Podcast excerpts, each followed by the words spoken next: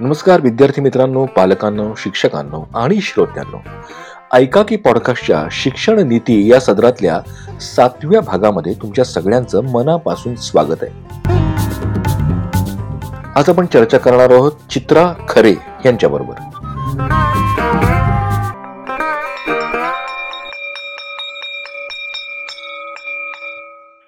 नमस्कार पाल या शिक्षण नीती चा जो हा पॉडकास्ट आहे हे ऐकणाऱ्या सर्व श्रोत्यांना माझ्याकडून नमस्कार. येस येस लिस्नर्सना किंवा श्रोत्यांना मला सांगायला आवडेल की मी एका अशा व्यक्तीशी बोलतोय जी स्वतः एक उत्तम अँकर आहे अभिनेत्री आहे व्हॉइस ओव्हर आर्टिस्ट आहे कलाकार आहे अनेक मालिकांमधनं तिने कामं केलेली आहेत. वीस वर्ष ती आकाशवाणीशी जोडलेली आहे. म्हणजे इनफॅक्ट जर सकाळी विविध भारती लावलं तर चित्राचा आवाज नक्कीच ऐकायला येतो. अशा एका गप्पिष्ट मुलाखत करायची मी आज गप्पा मारणार आहे. आणि मला त्यामुळे खूप छान वाटतंय कारण नेहमीच ज्या खुर्चीत आता तुम्ही आहात सचिन तिथे मी असते आणि मी कोणाची तरी मुलाखत घेत. असते. तर आज मला स्वतःला बोलायला. मिळणार आहे. येस येस येस ग्रेट पण चित्रा आज आपण तुझ्याशी पालक म्हणून बोलणार हो आहोत. हो त्यामुळे आपला हा जो शिक्षण नीती हे जे सदर आहे ते बेसिकली आपण पालक विद्यार्थी शिक्षक या सगळ्यांना एका प्लॅटफॉर्मवर काहीतरी ऐकायला मिळावं काहीतरी. चांगला सा- मिळावं त्यासाठी आपण हे पॉडकास्ट सुरू केलंय. हो.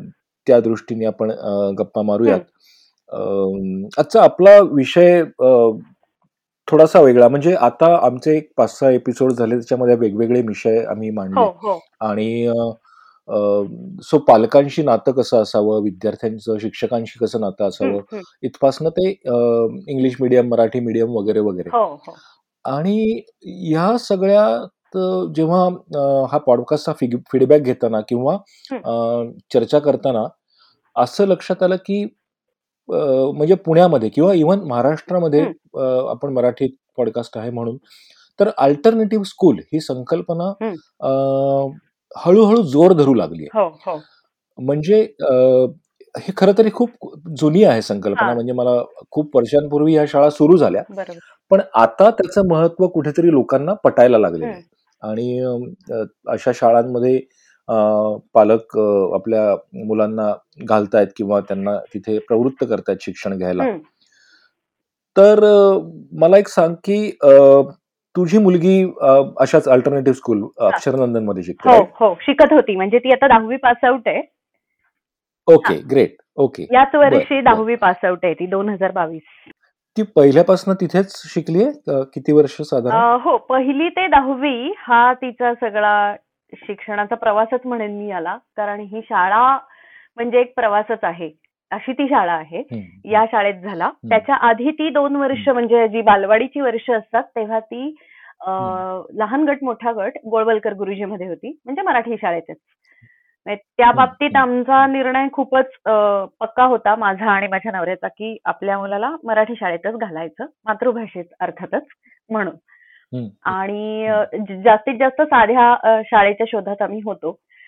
अक्षरनंदनमध्ये सुरुवातीपासूनच घालायचं असं ठरलेलं होतं कारण ह्या शाळेबद्दल मी ऐकलेलं होतं. तिथे त्यांनी काम केलंय त्यांच्याशी माझी ओळख होती. म्हणजे काय पद्धतीनं तिथे काम होतं आणि शिक्षण होतं हे मला माहिती पण होतं. त्यामुळे पण सुरुवातीला लहान गट मोठा गट आम्ही गोळवलकरला घातला आणि नंतर पहिलीपासून तिला अक्षरनंदनमध्ये घातलं.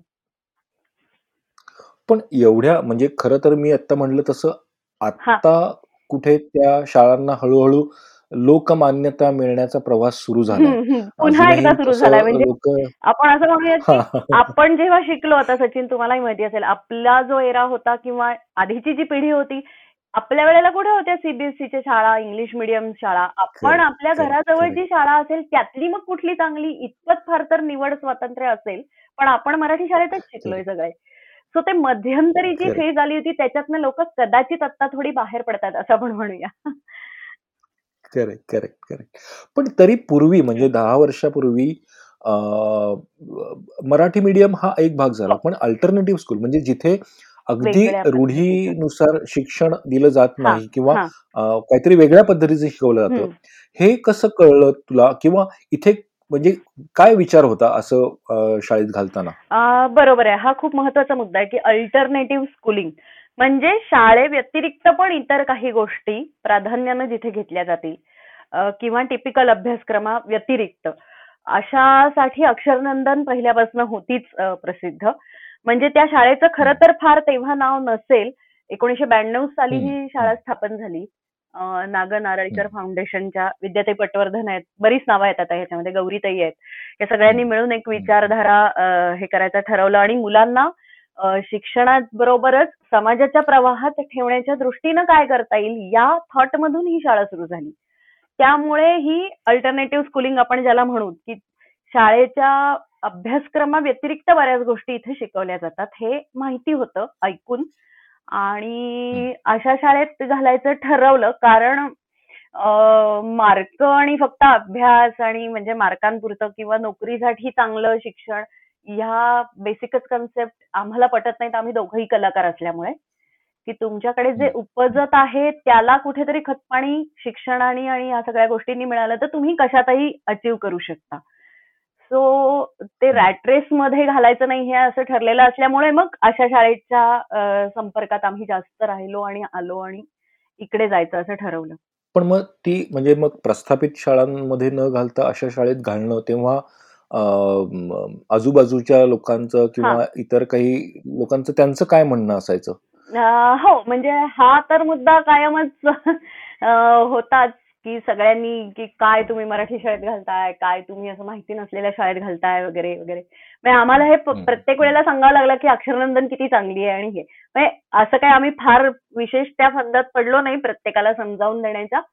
पण. आम्ही असं सांगितलं, की. हे कळेल म्हणजे हृदया जेव्हा मोठी होईल आणि तिचं ते जे बाकीच्या हं. मुलांपेक्षाचं तिचं जे वेगळेपण आहे हे जाणवेल तेव्हा त्यांना आणि हे त्यांना कळलंच आता 10 वर्षात, की तेव्हा तो आम्हाला. विरोध झालाच होता हे, की काय तुम्ही इतक्या. सगळ्या शाळा सोडून इकडे कुठे जाताय. पण ऐकावे. जनाचे करावे मनाचे हे आहेच. त्यामुळे आम्ही तो निर्णय तेव्हा पक्का घेतला होता आणि उलटं मीच अजूनही म्हणजे मी या याबद्दल जे कोणी मला भेटत असतात त्यांना आवर्जून सांगत असते, की कृपया तुमच्या मुलांना अशा शाळेत घाला. कृपया तुम्ही त्या टिपिकल पॅटर्नाइज्ड शाळेतून त्यांना बाहेर काढा. मुलांना. स्वतंत्र जगू द्या. त्यांना त्या रॅट रेसमध्ये हं. दे ठेवू नका. असं उलटं मीच जे कोणी मला असं सांगायला येतात त्यांना मी हेच लेक्चर देते. हं. मग हे आधीपासनं माहिती होतं, ही शाळा कशी आहे? म्हणजे मी हा का प्रश्न. विचारतोय, की बेसिक उद्देश असा आहे, की आताच्या पालकांना यातनं काहीतरी इन्फॉर्मेटिव्ह हं, हं. नॉलेज हं, मिळावं. हं, हं.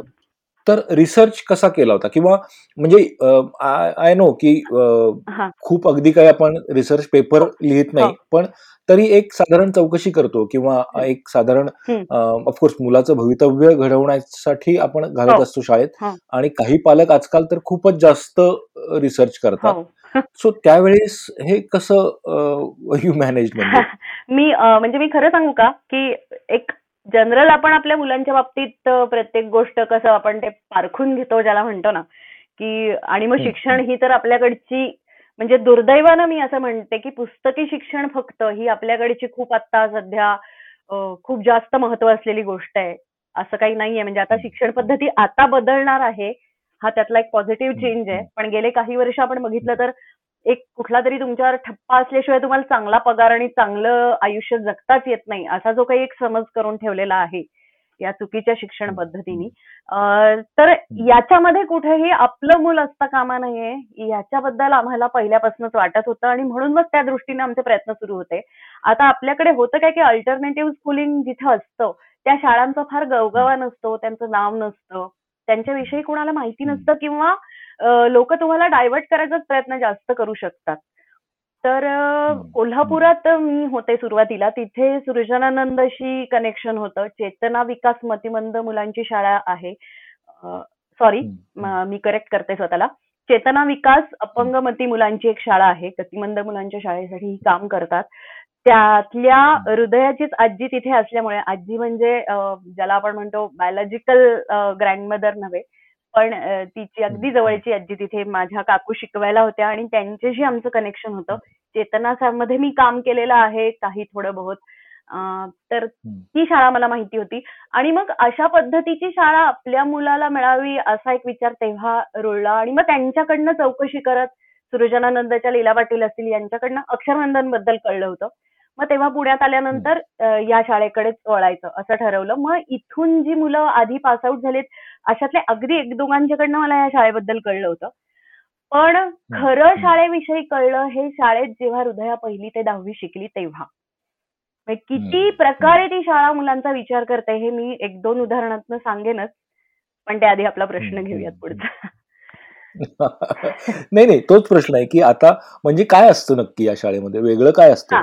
आता तसं म्हटलं तर एकतर पहिली ते चौथी पर्यंत या शाळेमध्ये तुम्हाला पेन आणि या गोष्टी अलाउड नाहीत म्हणण्यापेक्षा ते सांगत नाहीत वह्या आणा पेन आणा. पाटी पेन्सिल. हा तर बेसिकलीच नर्सरी काय किंवा आपल्याकडचे सो कॉल्ड आत्ताचे सगळे जे लहान मुलांच्या म्हणून ज्या काही शाळा आहेत तिथे अगदी. म्हणजे अडीच वर्षापासून एकदा मुलांना शाळेत घालायची टेंडन्सी आपल्याकडे सुरू झाली आहे. ती या शाळेनं बेसिकच हे केली होती की साडेतीन वर्षाच्या आत तिथे मुलांना प्रवेश नाही. अं, पहिलीला जाताना मुलाचं वय सहा वर्ष पूर्ण पाहिजे. म्हणजे जसं अं, आधीच्या काळात असायचं तसंच. की जी वाढीचे. योग्य टप्पे आहेत त्या त्या टप्प्यात मुलांना ते ते शिक्षण मिळावं. की मूल जन्माला आहे म्हणून. त्यानं सुरुवातीपासूनच हातात पेन धरून लगेच शिकायला सुरुवात केली पाहिजे आणि लिहायला सुरुवात केली पाहिजे आणि मार्कच मिळवले पाहिजेत. अशी कन्सेप्ट या शाळेत नाहीये. पूर्णपणे. प्रॅक्टिकल ओरिएंटेड आपण म्हणू शकतो ही शाळा तशी आहे. विद्याताई पटवर्धन ज्या शाळेच्या मुख्य आहेत, त्यांचा एक वाक्य खूप छान आहे. म्हणजे मी नेहमीच सांगते की मला अजूनही लोक विचारतात की अक्षरनंदनमध्ये आम्हाला मुलाला प्रवेश घ्यायचा आहे तर आम्ही त्याची काय तयारी करून घेऊ? तर त्यांचं वाक्य आहे की प्रत्येक मुलगा हा अक्षरनंदनमध्ये प्रवेश घ्यायला पात्र आहे. प्रॉब्लेम पालकांचा असतो. म्हणजे आम्ही. तिथे ऍडमिशन ही पालकांच्या इंटरव्ह्यू वरती मिळते बरं का मुलांना कारण पालक. किती असं शिक्षण द्यायला तयार आहेत मुलाला ते किती सपोर्ट करतील पुढची. दहा वर्ष ह्याच्यावरती त्यांच्या मुलाला तिथे ऍडमिशन मिळते म्हणजे हा जो हे त्यांचा हे चांगला आहे आणि प्लस दुसरं एक गोष्ट म्हणजे की प्रॅक्टिकल ओरिएंटेड स्कूल म्हणून मी म्हणलं तसं की चौथीपर्यंत एकतर पेन वापरायचा नाही पाटी पेन्सिल त्याच्यावरती अगदी चौथीच्या. टप्प्यात पेन्सिल आणि एखादी वही आणि तेवढंच नॉमिनल लिखाण तरी. पण दुस पूर्ण मराठी माध्यमाची शाळा असून इथं दुसरीत असणारी मुलं इंग्लिश मधलं स्किट प्रेझेंट करतात म्हणजे नाटकाचा एखादा. छोटासा भाग म्हणजे. इथे भर कशावर दिला जातो की तुम्ही भाषा आधी बोला मग भाषेची. लिपी शिका आणि मग ती लिहा. तर हे खूप. महत्वाचं आहे मला वाटतं की मराठीत आपण शिकलोय ह्याचा आपल्याला का फायदा होतो? कारण आपण घरात जन्माला आल्यापासून मराठी एक शब्द आपल्या कानावर पडत असतात. म्हणजे आपण महाराष्ट्रात आहे म्हणून. आणि मग आपण तेव्हापासूनच ह्या भाषेची आपली ओळख होते ना? आणि मग आपल्याला ही भाषा सोपी जाते अधिक. त्यामुळे महाराष्ट्रातल्या कुठल्याही. माणसाला मराठी कधी अडत नाही. याचं कारण तो आधी ती बोलायला शिकतो. त्या भाषेतलं सगळं काय म्हणतो आपण? त्याचे सगळे जे त्याचा भाषेचं जे सौंदर्य आहे ते. सगळं अवगत करतो. सेम इंग्लिशच्या. बाबतीत करून घेतलं त्या शाळेने की आधी बोलायला शिका. आधी तुम्ही व्यक्त व्हायला शिका भाषेतून आणि मग भाषेची लिपी लिखाण कारण इंग्लिश. मिडियम म्हणजे इंग्लिश मिडियम नसून सुद्धा मला हे अभिमानानं सांगायला आवडेल की हृदयाचं इंग्लिश उत्तम आहे अक्षरनंदांमधल्या. जवळपास. प्रत्येक मुलाला आणि मुलीला इंग्लिश बोलता खूप छान येतं ग्रॅमॅटिकली सुद्धा. इतकं त्यांचं ते चांगलं करून घेतलेलं आहे आणि केवळ ह्याच दोन लँग्वेज नाही तर बंगाली गुजराती हिंदी अशा पाच सहा लँग्वेजेस पहिलीपासूनच ते या मुलांबरोबर करत असतात ह्याचे वेगवेगळे खेळ घेतात शाळेमध्ये शाळेत एक लायब्ररी आहे की जिथला. खूप इंटरेस्टिंग गोष्ट आहे ही अक्षरनंदनची की एक तास असतो त्यांना की.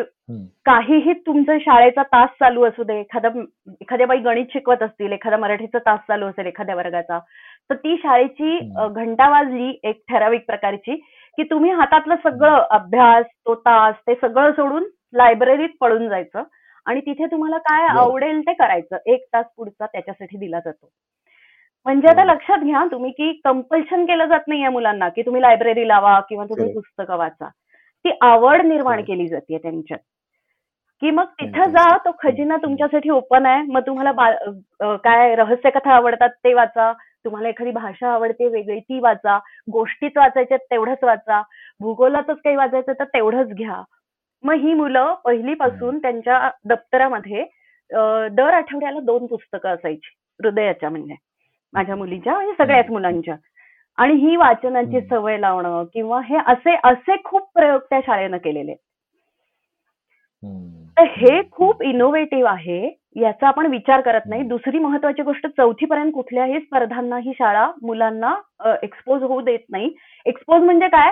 शाळेतल्या शाळेत भरपूर स्पर्धा आणि खेळ घेतले जातात.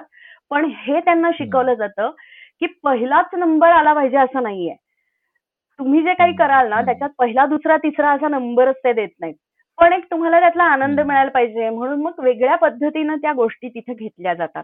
आणि म्हणून त्यांचं असं म्हणणं आहे की एवढ्या कोवळ्या वयात त्यांना स्पर्धा या गोष्टीची गरज नाहीये. ती पाचवी पासून मग ते अलाउड करतात स्पर्धेला बसायला आणि मग त्याची तयारी करून घेतात. तर हे नाही होत ना टिपिकल ज्या शाळा आहेत. तिथं पहिल्या दिवशीपासून तुम्ही स्पर्धेसाठी कसे तयार व्हायचंय ह्याच्यावरती फोकस दिला जातो आणि तिथेच आपली शिक्षण पद्धती मार खाते म्हणजे अशा गोष्टी. की मग पहिल्या दिवसापासून मुलगा किंवा मुलगी फक्त रॅट्रेस मध्ये आपल्याला पुढे जायचंय. पण आपण माणूस म्हणून विकसित होणं किती गरजेचं आहे हे बघितलंच जात तर ह्या ह्या गोष्टी या शाळेत खूप छान समजल्या. दोन उदाहरणं देते. बाकीच्या शाळांच्या ट्रिप्स असतात आणि ह्या शाळेची पण ट्रिप असते. तर ह्या शाळेतल्या ट्रिप नेल्या जातात. विंचुरुणीला नेली जाते. हिवरे बाजार आहे तिथे नेली जाते. स्नेहालयात नेली जाते. रायगडावर तीन दिवस मुक्कामी ट्रिप असते सहल असते. आता ही सहल सुद्धा असं नाहीये की अमुक पैसे भरले तरच तुम्ही याल. सगळी मुलं कशी येऊ शकतील ह्याची जबाबदारी अक्षरनंदन मधल्या त्या वर्गाच्या पालकांनी घ्यायची असते. हा एक तिथला आणखीन एक चांगला गुण आहे की प्रत्येक जण काही इकॉनॉमिकल स्टेबल नसतात आणि प्रत्येकाचा आर्थिक स्तर हा सेम नसतो. तर ह्या शाळेत एका वर्गात चाळीस ते बेचाळीस मुलं आहेत. या बेचाळीस मुलांच्या पालकांचा ग्रुप केला जातो प्रत्येक वेळेला. आणि जे कोणी असे पालक आहेत की ज्यांना मुलाची फी सुद्धा परवडत नाही तर त्यांना शाळेकडनं वेगळी हे दिली जाते सवलत. त्यांची फी जर इतर कोणी पालक भरू इच्छिणार असतील तर तीही सवलत दिली जाते. आणि अशा कुठल्या ज्या एकत्र करायच्या गोष्टी असतील त्याच्यासाठी जर या मुलांना काही खर्च येणार असेल तर ते पालक एकमेकांचं कॉन्ट्रीब्युशन डिस्ट्रीब्युट करून मुलांना तिथेपर्यंत नेतात. हा खूप चांगला शाळेचा गुण आहे. मग ह्या ज्या सगळ्या सहली मी म्हंटल की नुसतंच सहल झाली पाहिजे असं नाही काहीतरी तिथनं वेचता आलं पाहिजे मुलांना. ह्यासाठी या सहली विंचुरणीची सहल नुसतेच मोर बघायसाठी नाही तर पर्यावरण आणि पक्षी हे किती गरजेचे आहेत हे दाखवण्यासाठी होती. हिवरे बाजार तर आपल्या सगळ्यांना ऐकून माहिती असेल ज्यांना माहिती नसेल त्यांनी आवर्जून या गावाविषयी वाचावं असं मी विनंती करेन. पोपटराव पवार तिथे खूपच म्हणजे याच्याबद्दल बोललं आणि लिहिलं केलेलं आहे. तिथे या मुलांना नेऊन आणलं. स्नेहालय नावाची नगर जिल्ह्यातली जी संस्था आहे गिरीश कुलकर्णी सर चालवतात तिथे या मुलांना निवासी सहल होती. आता याचं वैशिष्ट्य असं आहे की तिथे सगळी वंचितांची मुलं असतात. किंवा समाजानं नाकारलेल्या प्रत्येकाला तिथं स्थान आहे. एच आय व्ही ग्रस्त मुलं आहेत अनाथ मुलं आहेत सापडलेली आहेत. तिथे राहणाऱ्या बायका एच आय व्ही ग्रस्त आहेत. अशा लोकांच्यात आमच्या मुलांनी राहून यायचं एक दिवस त्यांच्या बरोबर कारण ती सगळी आपल्यातलीच आहेत आणि आपल्यासारखंच शिकू शकतात. हे दाखवण्यासाठीचा हा शाळेचा प्रयत्न होता आणि त्याला इतका सुंदर रिस्पॉन्स मिळाला. आमची सगळी मुलं अक्षरनंदनची तिथे जाऊन राहिली. दुसऱ्या दिवशी तिकडनं आल्यानंतर त्यांनी तिथले खूप छान अनुभव सांगितले. आणि नुसतंच हे झालं घडलं एवढंच नाही तर मुलं तिथं गेल्यामुळे मुलांचा आणि गिरीश कुलकर्णी सरांचा पत्रव्यवहार शाळेनं ठेवला होता. म्हणजे मुलांनीही कार्ड लिहून पोस्ट करायचं आणि त्याला उत्तरही आलं बरं का कुलकर्णी सरांचं प्रत्येक मुलाला.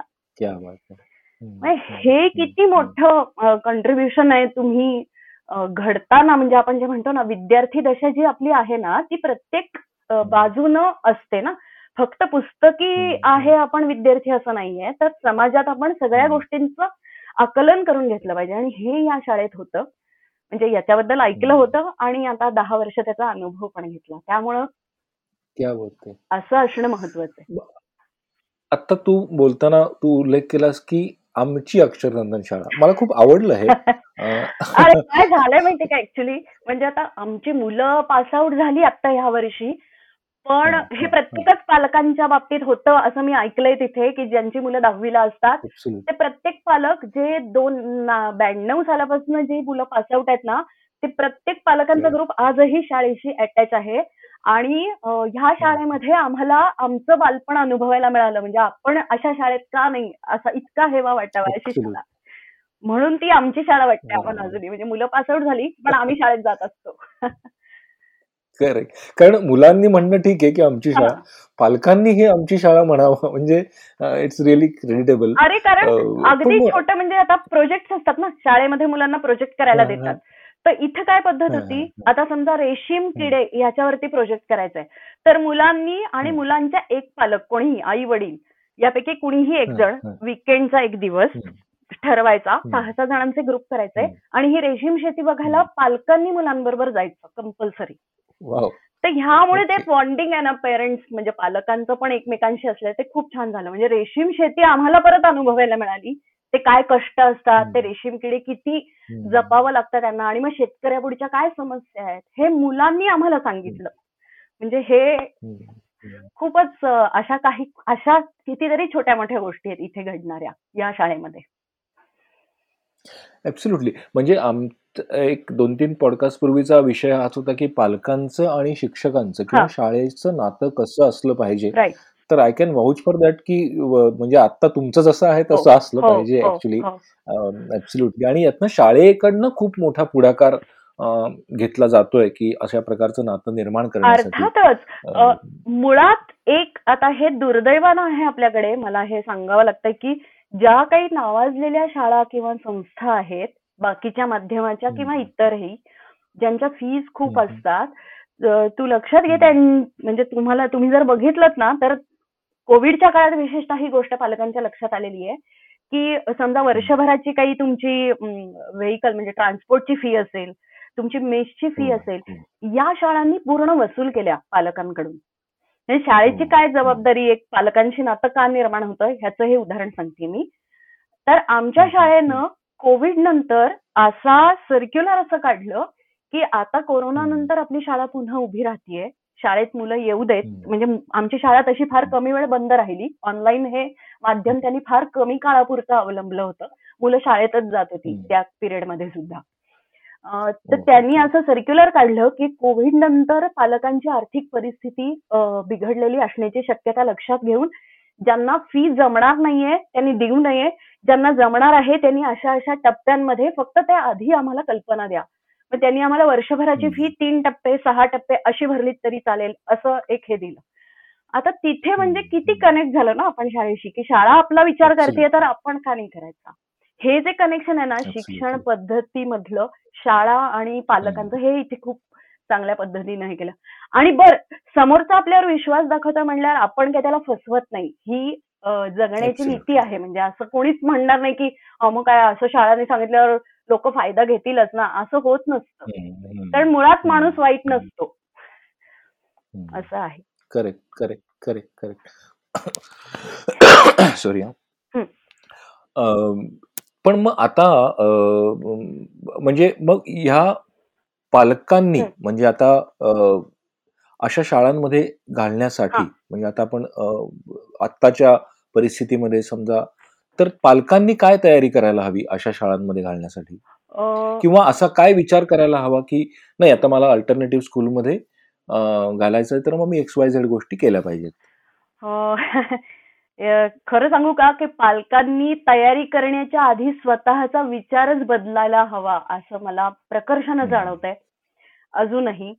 कारण ते आजूबाजूला बघून मग ह्याची मुलं या शाळेत आहेत यांची मुलं इकडे ती फाडफाड बोलतील इंग्लिश वगैरे ही भीती अजूनही लोकांच्या मनात आहे. अजूनही हा कॉम्प्लेक्स जात नाही की इंग्लिश बोलता आलं म्हणजे यू आर सो ग्रेट वगैरे. तर ते हे पहिल्यांदा हा विचार बदलण्याची गरज आहे. हा विचार तुमचा बदलेल तेव्हा तुमचा दुसरा विचार सुरू होईल ना? मग मी अशी कुठली शाळा आहे की जी सगळ्या पद्धतीने माझ्या मुलाला घडवू शकेल. मग तुम्ही त्या शोधात जाल. मुळात ती गरज निर्माण होणं जरा गरजेचं आहे जास्त असं मला वाटतंय.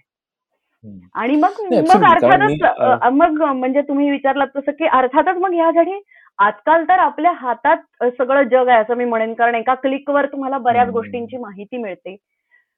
त्या संदर्भातले आर्टिकल्स तुम्ही वाचू शकता. त्या संदर्भातल्या लोकांना तुम्ही भेटू शकता. आणि एक मिनिट हा. हे झाला. आणि मग तुम्हाला लक्षात येऊ शकतं की मग त्यातून तुम्हाला कळतं की कुठली शाळा चांगली आहे किंवा आपण काय करू शकतो. पण म्हणजे आता कालच मी एका मित्राशी बोलत होतो तेव्हा again he was insisting on the marks म्हणजे नाही मला मुलाला सायन्सलाच पाठवायचं आहे आणि आमचे खूप वाद झाले त्याच्यावर. पण स्टील म्हणजे या मानसिकतेतनं बाहेर येताना if you have anything to share की कसं बाहेर पडायचं? कारण नाही जमत लोकांना हे बाहेर हो, पडायला. हो हो. खरं आहे लोकांना कशाला म्हणजे मी आता काही वेळेला मलाही असं येतं मनात आता दहावी झाली ना. आता अक्षरनंदन नाहीये ना. आता पुन्हा एकदा सगळी ओपन स्पेस आहे आणि मग आता हृदयाचं बेसिक स्वतःचं इतकं बिल्टअप हे झालेलं आहे की मग ही गोष्ट मी तिला सांगितली तर ही मी का करायची? ह्याचं उत्तर आधी तिला द्यावं लागतं मला. आणि हे आम्हीच ठेवलंय पहिल्यापासून की कुठलाही निर्णय घेताना चर्चा करून तिच्याशी तो घ्यायचा. हे जे आपल्याकडे आहे की मार्क ओरिएंटेड आणि मग त्यासाठी हेच घ्यायला पाहिजे तेच घ्यायला पाहिजे हे कुठेतरी मग खूपच त्याला घटक कारणीभूत आहेत. म्हणजे नोकरी देणाऱ्या सगळ्या ज्या कंपन्या आहेत तिथपासून ते अगदी खाली शिक्षण देणाऱ्या याच्यापर्यंत. असे सगळेच घटक त्याला थोड्या फार प्रमाणात जबाबदार आहेत. म्हणजे परिवर्तनाची गरज ही प्रत्येक स्टेपला आहे असं मला वाटतं.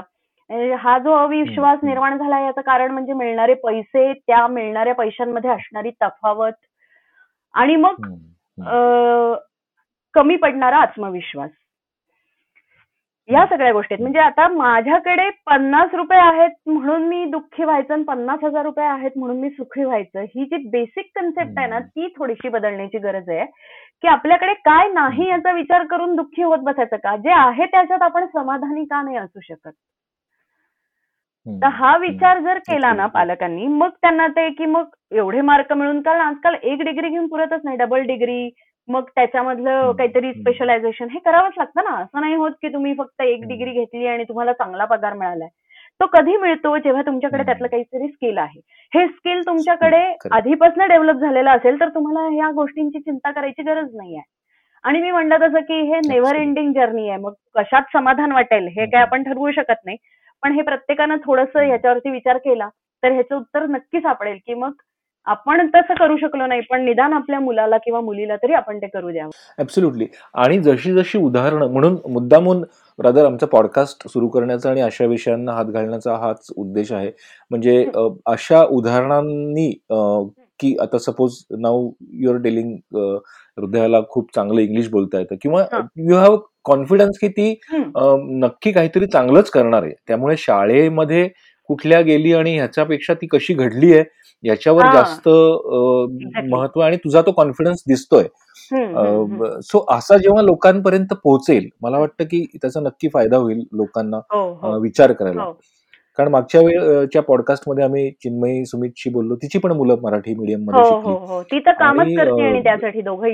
येस येस येस येस तर तिने पण सांगितली की तिची मुलं उत्तम म्हणजे इंग्लिशमध्ये कवी गाणी बनवतो तुझा मुलगा मराठी मीडियममध्ये शिकून आणि नॉट ओनली इंग्लिश बोलता येणं ओव्हरऑलच एकंदरीत एक अर्निंगच्या दृष्टिकोनात दे कॅन डू वेल म्हणजे त्याच्यात काही असं वेगळं काही नसतं असं जाणवत आहे म्हणजे, म्हणजे पुन्हा तोच आपण एक विचार करू शकतो. तुम्ही उदाहरणं बघा जगातली कुठलीही. की भाषा हे संवाद साधायचं माध्यम आहे फक्त. भाषा हा काय तुमचा रोजगार नाही होऊ शकत. करेक्ट तो रोजगार कशावरती होणार आहे की तुमच्याकडे जे स्किल आहे त्याच्यावरती तुमचा रोजगार उपलब्ध होणार आहे. ते स्किल तुम्ही तुमच्या मातृभाषेतून शिका किंवा दुसऱ्या लँग्वेज मधून. स्किल डेव्हलप होणं महत्वाचं आहे. लँग्वेज ही नंतर आहे. म्हणजे ती होऊ शकते. संवाद साधला जाऊ शकतो. बाकीच्या देशात अगदी बाकीच्या देशाला भारतामध्ये आपण काही राज्यांमध्ये बघतोय की ते त्यांच्या मातृभाषे व्यतिरिक्त इतर भाषेत बोलत सुद्धा नाहीत. ना हिंदीत ना इंग्लिशमध्ये पण तिथे लोक जातात ना त्यांना आपण वाळीत नाही टाकलेलं किंवा त्यांनी आपल्याला व्यवहार होतात लोक जातात नोकऱ्या करतात तिथेही राहतात. सो हे जगाच्या बाबतीतही आहे. त्यामुळे तुम्ही कॉन्फिडन्स स्वतःमध्ये निर्माण करणं आणि तुमच्यात मी तर म्हणते पालक जे आहेत ना आत्ताचे जे असा विचार करणारे त्यांनी स्वतःमध्ये कॉन्फिडन्स निर्माण करणं स्वतःच नसलेला कॉन्फिडन्स मुलांमध्ये सुद्धा निर्माण करणं गरजेचं आहे. की केवळ ह्या शाळेत शिकला आणि इंग्लिश मिडियममध्ये शिकला म्हणजेच तू ग्रेट होशील असं नाही. तू काय चांगलं शिकतोस ह्याच्यावरती तुझं भवितव्य ठरणार आहे. पण मला एक सांग आता म्हणजे आता या इतर शाळांमध्ये कसं दर वर्षी आपल्याला काहीतरी मार्क मिळतात आणि प्रोग्रेस कळत जाते. तसं अक्षरबंधन हो, मध्ये हो. होतं? म्हणजे अल्टरनेटिव्ह हो होतं? म्हणजे चांगलाच प्रश्न आहे. आपल्याकडे. फक्त प्रगती पुस्तक दिलं जातं मुलांचं अक्षरनंदन. मध्ये मूल्यमापन वही अशा नावाचं प्रगती पुस्तक होतं म्हणजे त्याचं नावच वही होतं म्हणजे. ते किती पानांचं असेल तुम्ही लक्षात घ्या प्रत्येक विषयासाठी एक. पान ठेवलेलं होतं त्या त्या विषयाचे शिक्षक त्या त्या मुलाचं ऑब्झर्वेशन त्याच्यात लिहायचे हे तिमाही हम्म. सहामाही नवमाही आणि शेवटची वार्षिक परीक्षा अशा चार टप्प्यांवर ते मूल्यमापन व्हायचं आणि आम्हाला सहामाहीला आणि वार्षिकला बोलवून आमच्यासमोर ते मूल्यमापनाचं हे आणि त्या मूल्यमापनाच्या दहा वर्षाच्या वह्या आज माझ्याकडे आहेत हृदयाच्या त्याच्यावर Wow. तिचं डिटेल व्यक्तिमत्व आहे ना म्हणजे पहिलीपासून ती जे घडत गेलीये की तिला कुठली भाषा. चांगली येते किंवा कुठल्या भाषेमध्ये किंवा काय गणितामध्ये किंवा भूगोलामध्ये किंवा इतिहासामध्ये तिला कुठला टप्पा जड जातोय किंवा तिची प्रगती कशामध्ये दिसतीये लिखाणाची पाठांतर कुठल्या विषयाचं. चांगलं दिसतंय असा सगळा डिटेल ते हे देतात ती वही असते गुणपत्रिका म्हणजे आणि परीक्षा घेते अक्षरनंदन पहिली ते दहावी पर्यंतच्या सगळ्या परीक्षा तिथे होतात एसएससी बोर्डानुसार. आणि. गुण पण दिले जातात फक्त आता ते ग्रेड आहे ना आठवी पर्यंत आपण काही हे. करत नाही तेही ती. शाळा करते आणि आठवी नंतर क्रमानुसार पण सांगते पण ह्या मूल्यमापन. वहीचा इतका फायदा आम्हाला जाणवतोय की आपलं मूल नेमकं. काय पद्धतीचं आहे ह्याचा एक तुमच्यासमोर डायरेक्ट ते असं स्केचच उभं राहतं. सो तुम्हालाही. तो डिसिजन घ्यायला सोपं जातं की हे करू शकणार आहे का नाही हे. मग तुम्ही त्याला फोर्सच करायला जात नाही की तू हे नाही हे कर वगैरे. याच्यासाठी. पालकांना खूप मदत होते. म्हणजे पुन्हा एकदा हे शाळेचंच हे आहे की अशा पद्धतीचा ते राबवतात. मूल्यमापन वही असते तिथे.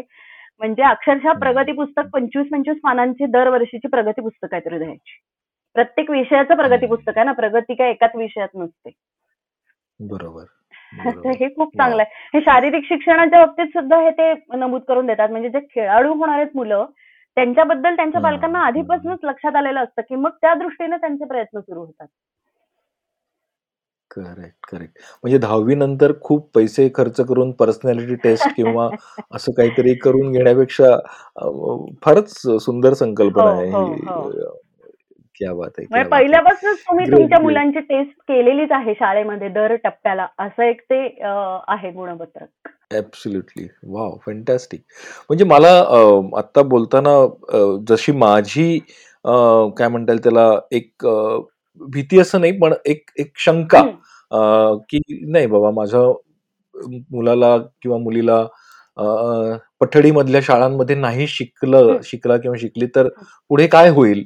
याचं नक्कीच उत्तर मला वाटतं आपल्या बोलण्यातनं थोडंफार का होईना मिळालेलं आहे. याचाच उलटा प्रश्न मला विचारायचा. आहे की अगदी चांगल्या नावाजलेल्या पठडीतून शिकलेल्या शाळातली मुलं पण पुढे जाऊन काय करत करतील? ह्याचा पालकांना अंदाज येतो का?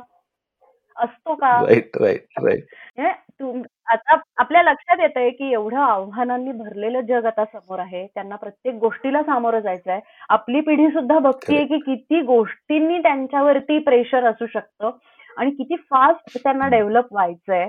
गॅजेट्सला सरावलेली आहेत ही मुलं. तर त्या दृष्टीनं. त्यांना ते सर्वांगीण हे मिळालं तर त्याचा फायदा होणार आहे ना? पठडीत तुम्ही त्यांना ठेवलं. तर परत त्यांचे काही गोष्टी ब्लॉक होत राहणार आयुष्यभर. हे गरजेचं आहे आणि ह्याच्यासाठी अशा पद्धतीच्या शाळा खूप गरजेच्या आहेत. अक्षरनंदनला आम्ही इतकी रिक्वेस्ट केली की तुम्ही बारावी पर्यंत का नाही? म्हणजे आम्हाला हाही प्रश्न आला नसता. अकरावी बारावी पण मग आता हृदयाला इतर मुलांमध्ये मिसळताना काही प्रॉब्लेम येत? प्रॉब्लेम इन द सेन्स मी आता ह्याच्या बाबतीत आता तुम्ही असं म्हणाल सगळे की फारच कौतुक होत आहे पण मी पुन्हा एकदा अगदीच घडलेला आहे म्हणून सांगते. मा- जिथे राहते. त्या भागात माझ्या गल्लीमध्ये ही मुलं खेळायला खाली. असतात हृदया दहावीच्या पेपरला पण रोज खेळायला खाली असायची तासभर आणि तिला दहावीला. सत्त्याण्णव पॉईंट साठ टक्के मार्क आहेत वाव संस्कृत मध्ये शंभर पैकी fantastic. शंभर आहेत शाळेत ती तिसरी आहे म्हणजे अठ्ठ्याण्णव टक्के. मार्क तिला पडले तर सगळे मला विचारत होते की तुमची मुलगी खाली खेळताना दिसायची ना एवढे मार्क कसे पडले तर म्हणलं त्यामुळेच ते पडले की तिला फक्त अभ्यास फक्त असं नाही केलं. दुसरी गोष्ट शाळेनं लिखाण अतिशय सुंदर करून घेतलं. ऑनलाईनचा जो फटका विद्यार्थ्यांना बसलाय लिखाणाबाबतचा तो हो, अक्षरनंदनच्या मुलांना खूप. कमी जाणवला कारण त्यांचा सुरुवातीपासूनच लिखाणावर भर होता. आणि मी म्हणलं तसं बाकीच्या बरोबर हे करताना असं कधी जाणवलं का हृदयाला की आपण नको उगाच मराठी शाळेत? तर उलट जाणवलं तिला की बरं झालं आपण या शाळेत आहोत. कारण ही जी बाकीची इथली. मुलं होती तिच्या बरोबरची जी सीबीएसई शिकतायत किंवा इंग्लिश मीडियममध्ये आहेत त्या मुलांचं इंग्लिश पण थोडं कच्च आहे हे तिच्या लक्षात आलं. ग्रॅमॅटिकली करेक्ट तर नाहीच. आणि त्यांना धड मराठीही बोलता. येत नाही. त्यांना काही नावं माहिती नसतात. त्यांना कुठले संदर्भ पटकन लक्षात येत नाहीत तर हे उलट ती आम्हाला वर येऊन सांगायची आई बघ हे हे या शाळेत आहेत ना ती खूप फेमस शाळा आहे पण असं असं बोलतायत ते त्यांना येतच नाहीये. मला त्याच्यापेक्षा खूप जास्त आहेत आणि मग ते मला विचारतात की तू हे कुठे शिकली? असं असं ते. ऍब्सोल्युटली ऑफकोर्स म्हणजे आता आपण काही अक्षरनंदनची जाहिरात करत नाही पण अक्षरनंदन सारख्या चालणाऱ्या शाळांची जाहिरात करायला नक्की आवडेल. फक्त अक्षरनंदनच नाही. आजूबाजूला लोकांनी शोध घेतला पाहिजे आणि पालकांना जर खरंच स्वतःच्या मुलाच्या करिअर विषयी वगैरे असं काही कळवळा असेल ना तर त्यांनी आवर्जून प्लीज आपल्या मुलांसाठी एवढी शोधाशोध करा. त्यांना योग्य अशा ठिकाणीच तुम्ही सुपूर्त करा. असं माझं तरी म्हणणं आहे. ऍब्सोल्युट ऍब्सोल्युट बँग ऑन म्हणजे मी हाच मुद्दा म्हणणार होतो की अशा शाळांच्या संदर्भात पालकांनी आणि शाळांनी स्वतः सुद्धा हो.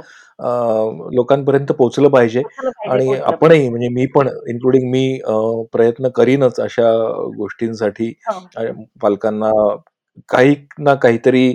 सांगण्याचा सल्ला देण्याचा इन्फॉर्मेशन देण्याचा. नक्कीच म्हणजे अगदी सोप्या वाक्यात सांगू का मी? मला एकच म्हणायचं आहे की आपलं जे. साधं जगणं आहे ना ते आपणच अवघड करून ठेवलंय. म्हणजे सिंपल गोष्टी कॉम्प्लिकेटेड करून आपण ते कॉम्प्लिकेशन्समध्ये मग काय बेटर आहे हे शोधायला गेलो तर डोक्याला त्रास होणारच आहे आपण साधं काय आहे. पटकन जमणार काय आहे मग मग असं शोधलं ना तर हे ऑप्शन्स खूप लवकर सापडतील असं मला वाटतं. ऍब्सोल्युटली ऍब्सोल्युटली बघता बघता चाळीस एक हो. मिनिटं बोलतोय आपण. Great great yes so conclusively मला असं वाटतं की डेफिनेटली कुठल्याही अल्टरनेटिव्ह स्कूल किंवा हा. अ, समांतर अशा शिक्षण पद्धतीला एक पालक म्हणून तुला झालेला फायदा तू शेअर केलास आणि त्याबद्दल खरंच धन्यवाद. आणि अ, एकंदरीतच जे शेवटचं वाक्य होतं ते खूपच महत्वाचं होतं. की आपलं लाईफ कॉम्प्लिकेट न करता साधेपणाने जगता जितकं येईल आणि त्यासाठी जे काही. शिक्षणासाठी ऑप्शन्स अवेलेबल असतील त्याचा पालकांनी जरूर शोध घेतला हा, पाहिजे हा. आणि अ, अशा शाळा आहेत अवेलेबल आहेत आहेत पुण्यात आहेत महाराष्ट्रात आहेत डेफिनेटली आहेत आणि खूप शिक्षण तज्ञ त्यासाठी काम करतायत म्हणजे खूप खूप स्तरांमध्ये हे काम चालू आहे. खूप लहान लहान गोष्टीतून लहान लहान संस्था आहेत यासाठी काम करणाऱ्या मी म्हणलं तसं पुन्हा एकदा थोडस शोधलं ना तर सगळं सापडतं. पण आपल्याला ना ते शोधायचंच. नाहीये. असं झालंय. याचं कारण आता म्हणजे मी जाता जाता फक्त की पालकांचा पण काही सगळा दोष आहे असं नाही. त्यांचं सर्वायवल हम्म. आणि त्यांनी त्यांचं जे करिअर केलेलं आहे त्यातून. त्यांचं अर्निंग आणि ही स्टॅबिलिटी कुठेतरी इकॉनॉमिक स्टॅबिलिटी असावी हा त्याचा मागचा मुख्य उद्देश आहे पण तो करत असताना आपण मेंटल हेल्थकडे लक्ष देत नाही आहोत आपल्याही आणि मुलांच्याही. एवढा विचार जरी त्यांनी केला ना तरी खूप फरक पडतो ऍब्सोल्युटली आणि मला पालकांना इथे विश्वास द्यायला आवडेल की मुळात कुठल्याही माध्यमातनं शिक्षण घेतलं आणि मुलांना. त्याच्यावर ताण न आणू देता एक एक उत्तम पर्सनॅलिटी डेव्हलपमेंट शिक्षण जर मिळालं तर त्याचा बाकी सगळ्या गोष्टी आपोआपच सॉल्व्ह होणारच आहेत. म्हणजे ते इकॉनॉमिकली स्ट्रॉंग होणारच आहेत मुलं. असं असं नाही होणार आहे की नाही नाही या वेगळ्या शाळेत गेल्यामुळे आता पुढे काहीच होणार नाही असं होणारच नाहीये. In fact. It's other way round म्हणजे. तिथे तो नक्कीच एक चांगलं काम करणारच आहे मुलगा पुढे जाऊन. सो हा विश्वास मला वाटलं या कॉन्व्हर्सेशन मधनं नक्की मिळेल लोकांना आणि खूप पालक पुढे येतील आणि आपल्या मुलाला कमीत कमी आपण जेवढे प्रयत्न करायला लागतील तेवढे मीही पुन्हा वेळ द्यायला तयार आहे. असं कुठे सेशन असेल तर आपल्याला ते नक्की. नक्कीच कंडक्ट करायला आवडेल. येस येस शंकांना उत्तर आय नो तू तू काही शाळांसाठी पण काम करतेस असं तू मला म्हणली होतीस. ते काय आहे? शाळांसाठी असं नाही म्हणजे ते अ, आता आपल्याकडे बऱ्याच अशा म्हणजे अक्षरनंदन मधलेच माझ्या एक पालक मैत्रीण आहे डॉक्टर हर्षदा पाध्ये. अ, संघाच्या काही स्वयंसेवी संस्थांच्या अ, शाळा असतात ज्या खूप असं मुळशी किंवा इकडे अशा अ, शहरापासून थोडं दूर असलेल्या किंवा वाड्या वस्त्यांवरती जी मुलं आहेत त्यांच्यासाठी काम करणाऱ्या शाळा आहेत. तर तिथे जाऊन त्या. मुलांना काही गोष्टी त्यांना अट्रॅक्शन असतं आपल्या प्रत्येक गोष्टीबद्दल. तर आता त्यांनी मला. कुठेतरी एखाद्या मालिकेत बघितलेलं असतं म्हणून त्यांना असं वाटतं की मी सेलिब्रिटी मी सेलिब्रिटी नाहीये स्वतः हे पहिल्यांदा सांगू इच्छिते. मला चिन्मयचं वाक्य सुद्धा ह्याच्यासाठी खूप आवडलं होतं आणि तशीच अवस्था आहे. आम्ही ते काम खूप कमी ह्यासाठीच करतो. तर त्यांना ते तसं वाटत असतं. मग त्यांना ते अट्रॅक्शन असतं. त्यांना जाणून घ्यायचं असतं आपल्याबद्दल काही. अशा मुलांशी संवाद साधायला मग मी तिथे जाते. अशा 2-4 हं, हं. शाळांमध्ये मी जाऊन प्रत्यक्ष मुलांना समजावून किंवा त्यांच्याशी काही. बोलून अशा गोष्टी करत असते आणि हे मला नेहमीच करायला आवडेल. डेफिनेटली, म्हणजे डेफिनेटली. ठीक आहे. मला ग्रेट, वाटतं great. It was very nice talking to you Chitra आणि खूप अ, मनमोकळ्या आणि छान गप्पा झाल्या आणि हो. पालकांना याचा नक्कीच फायदा अ, होईल. उपयोग होईल. नक्कीच, नक्कीच. अशी येस, अपेक्षा करूया. आणि याच्या पुढच्या पिढीत येस. एकतर आपली शिक्षण पद्धती पण असंही बद बदलतेच आहे. तर हा बदल पालकांच्या विचारांमध्ये सुद्धा होईल. अशा एक पॉझिटिव्ह नोटवरती आपण एंड करूया याचा. Yes, yes, yes. Thank you so much. Yes. Okay. Thank you for listening to this episode श्रोत्यांनो कसा वाटला हा एपिसोड ते आम्हाला नक्की कळवा. पॉडकास्टला फॉलो करा लाईक करा. आणि पुन्हा भेटूयात पुढच्या एपिसोडमध्ये बाय बाय